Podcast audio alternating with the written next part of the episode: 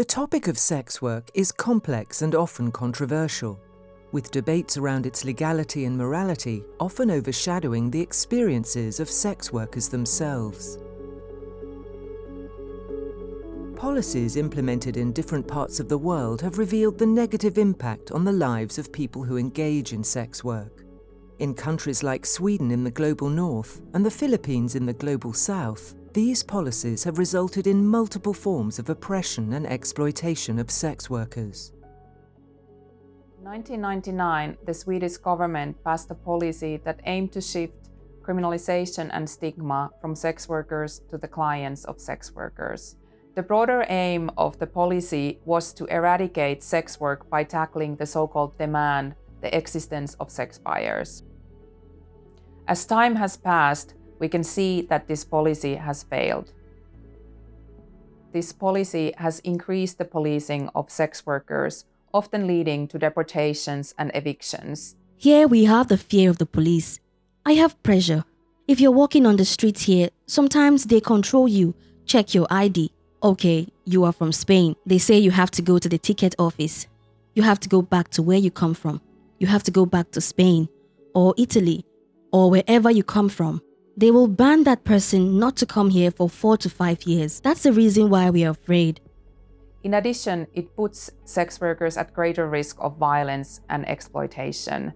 This has increased especially the vulnerability of migrant sex workers, who form 70% of the workers in the region.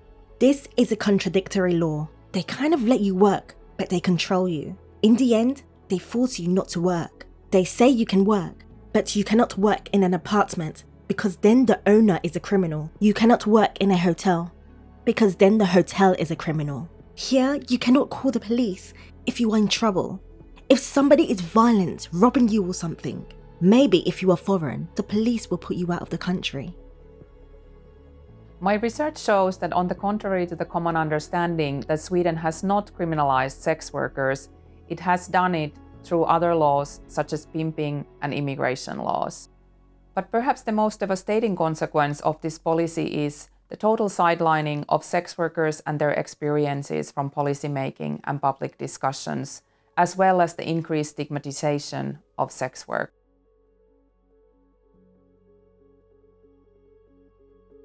The person responsible for the building contacted me, told me you were living in my building. He said to me that I had to deliver a service to him for free, otherwise, he was going to report me.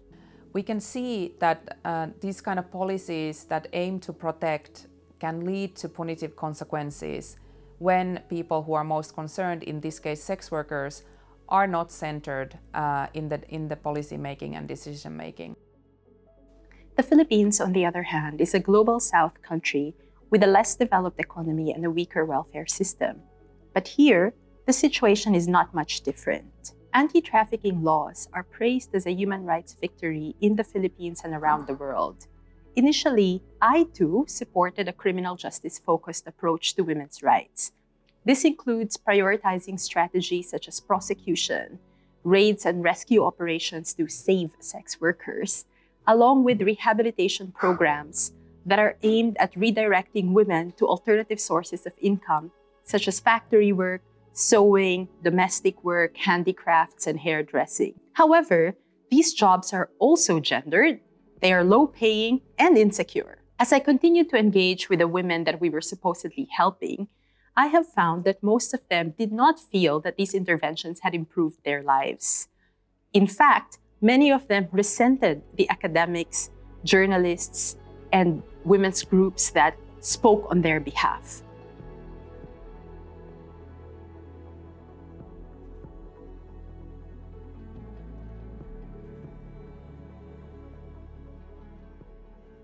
The problem with our society today is that those organizations, agencies, and feminist groups who are supposed to look out for marginalized groups like us are the ones who marginalize us. Like what I said, there are multiple labels and multiple stigmas against us. And without their knowledge, and perhaps unintentionally, these groups keep thinking that they are rescuing us. But the reality is that they are the ones maligning us, you know? It became clear that there is a mismatch between the anti trafficking measures identified by policy elites in the Philippines, and what sex workers themselves said they needed. In crafting laws like anti trafficking, we weren't consulted. What is their perspective of trafficking anyway? Because we are seen as outsiders, marginalized, or we don't have the right to participate, they need to consult us. Why are they the only ones dictating what is in the bill? Sex workers have been excluded from policy conversations that directly impact their lives in the Philippines. Selected women's organizations, anti trafficking organizations, law enforcement, and policymakers decided how sex work should be regulated. And even if their intentions are good, many of these policies have actually caused more harm. There is fear in going to public hospital to be checked because we are already judged and marked as bad people. Because you are a criminal. That is, what you are doing is bad. So if you get sick while doing your job, it's like your fault?